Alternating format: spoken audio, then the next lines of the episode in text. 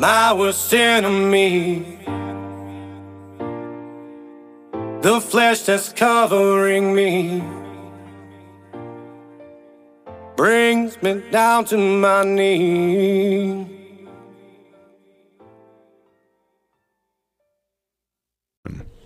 Welcome to Sermons in the Park, a ministry exploring biblical truth from the Word of God, focusing on the truths that help us in our daily walk with Christ in every aspect of our lives. Now, here is your Reverend Jamie McCaskill. Hello, brothers and sisters, and welcome back to an all new Sermons in the Park podcast exclusive episode. As always, I am your Reverend Jamie McCaskill. I want to take this time, like I do each and every time we do one of these, just to say thank you and welcome you back. Um, you've seen the title of the episode already, but I want to. The reason I just I, I feel like I just want to talk a little bit about this subject. You know, um, Gnosticism, because you may remember way back when I first started Sermons in the Park, I actually had a partner who who he was an experienced minister. He he had gone to uh, seminary and all that. He preached at several local churches um, and all that. Well, he actually tried to draw me into Gnosticism. And I just want to make it known now that I have, and I've I, I said this, uh, I've said this a couple times, but I have read those uh, supposed lost books in the Bible, which I will be doing an episode on uh, here on the podcast soon. But I do not follow Gnosticism. I do not follow that belief system. Okay. So you might actually ask yourself, uh, well, actually, you might be asking me, hey, preacher, what is Gnosticism? Uh, and, you know, what is, uh, for those of you who know what Gnosticism is, you know, you might also ask, you know, what is Gnosticism's relationship to the Bible? So I want to answer those questions, okay? The word Gnosticism it actually comes from a Greek word, gnosis, which, if you were to go look in the Strongs under G1109, you'll see that uh, gnosis means science. Okay. Um, in the King James Bible, it says uh, in First Timothy six twenty, uh, which is the verse that Strong's will point you to. It says, "O Timothy, keep that which is committed to thy trust, avoiding profane and vain babblings, and opposition of science, falsely so called."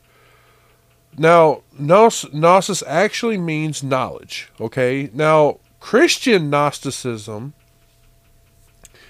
it started uh, in the Reformation, okay, of the Greek religion, way back in the 6th and 5th century BC.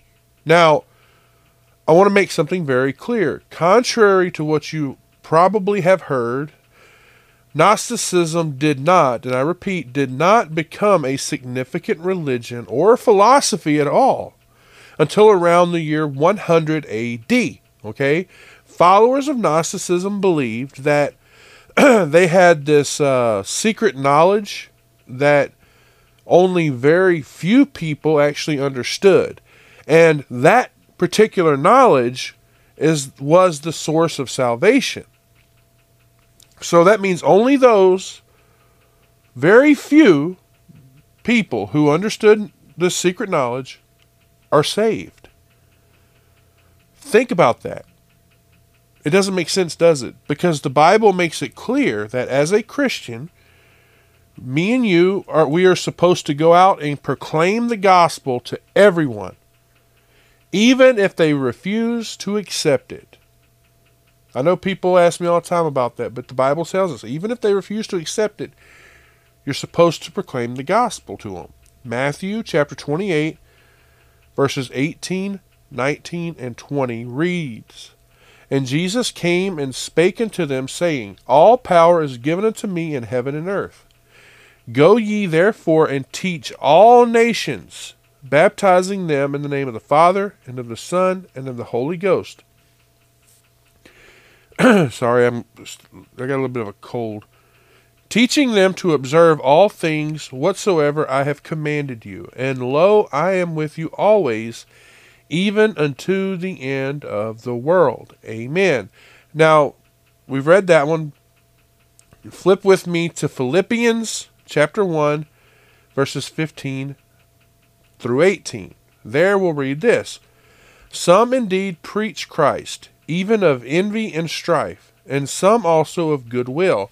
The one preach Christ of contention, not sincerely, supposing to add affliction to my bonds, but the other of love, knowing that I am set for the defense of the gospel. What then? Never, notwithstanding every way, whether in pretense or in truth, Christ is preached, and I therefore do rejoice, yea, and will rejoice. And then, you know, my one of my favorite books in the Bible, Romans. Paul says this in Romans chapter 10, verses 12 to 15. For there is no difference between the Jew and the Greek, for the same Lord over all is rich unto all that call upon him. For whosoever shall call upon the name of the Lord shall be saved. How then shall they call on him in whom they have not believed? And how shall they believe in him of whom they have not heard? And how shall they hear without a preacher? And how shall they preach except they be sent? As it is written, How beautiful are the feet of them that preach the gospel of peace and bring glad tidings of good things. Now, another thing that Gnosticism, uh, let, me see, uh, well, some versions of Gnosticism anyway, they believe in a form of uh, reincarnation or transagra- transgression of the soul. This is a belief that the Bible completely rejects. Okay? The Bible tells us that the dead are, well, dead, and that they know nothing. Eternal life is only gained through the resurrection.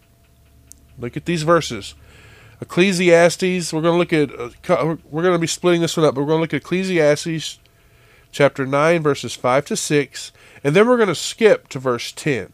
It says, For the living know that they shall die, but the dead know not anything, neither have they any more a reward, for the memory of them is forgotten. Also their love and their hatred and their envy is now perished.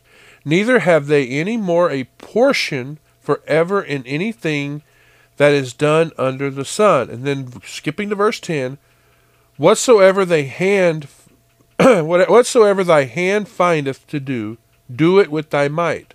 For there is no work, nor device, nor knowledge, nor wisdom in the grave whither thou goest.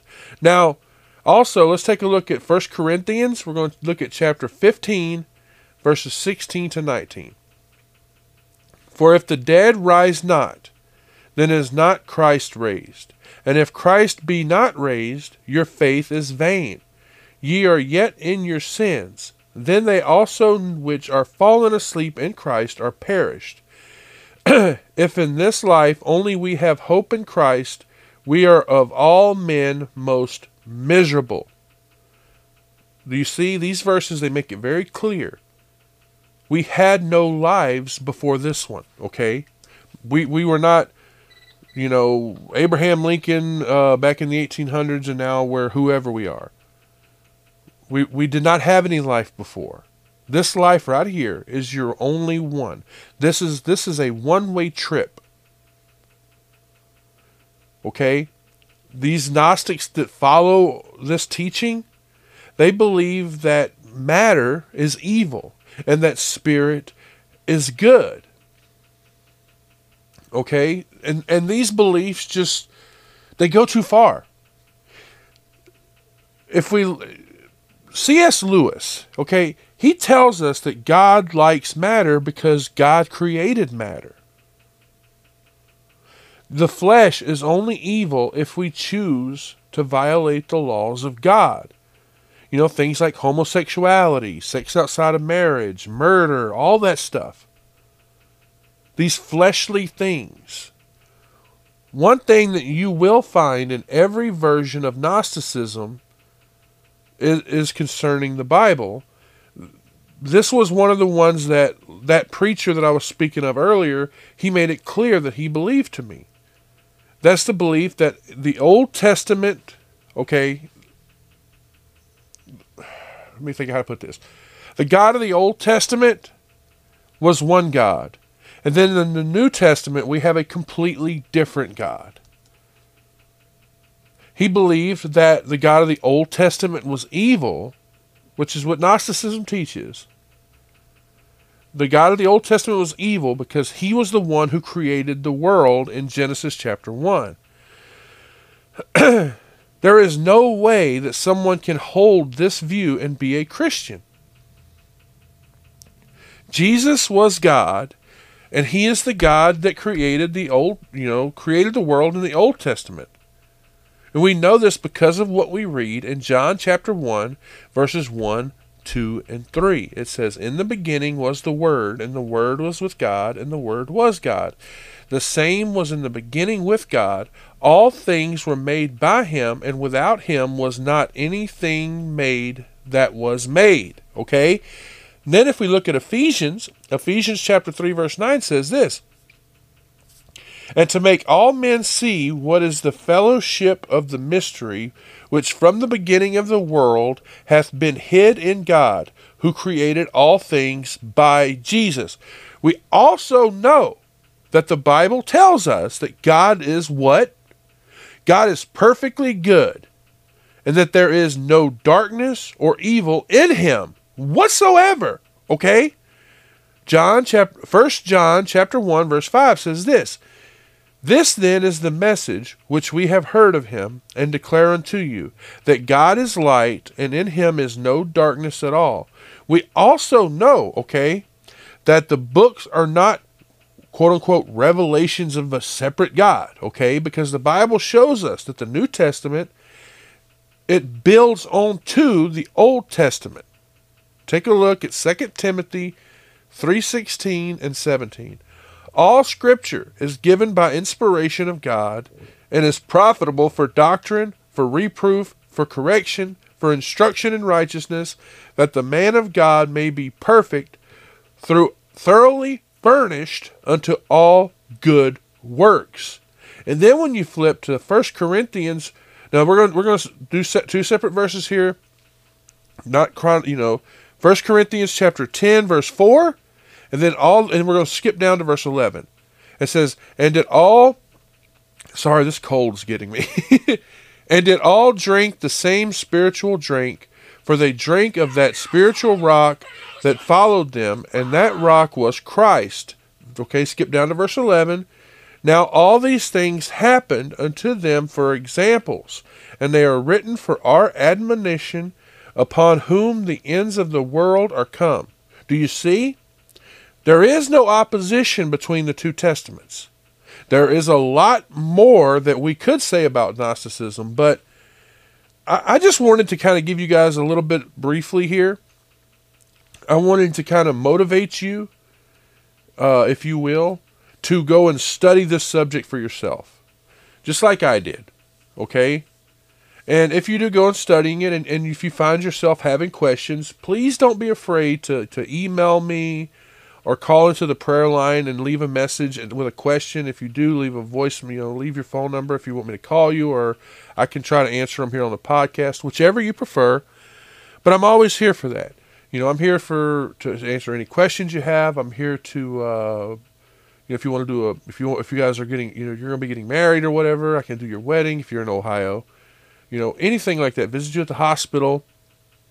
Send you a prayer, uh, send you a prayer cloth, whatever so just get a hold of me, guys. You know, if you want anything. And like I said, I'm, I'm sorry for my voice today. I do have this cold, and it's it's it's cold up here, right? And so I'm getting, I'm catching a cold.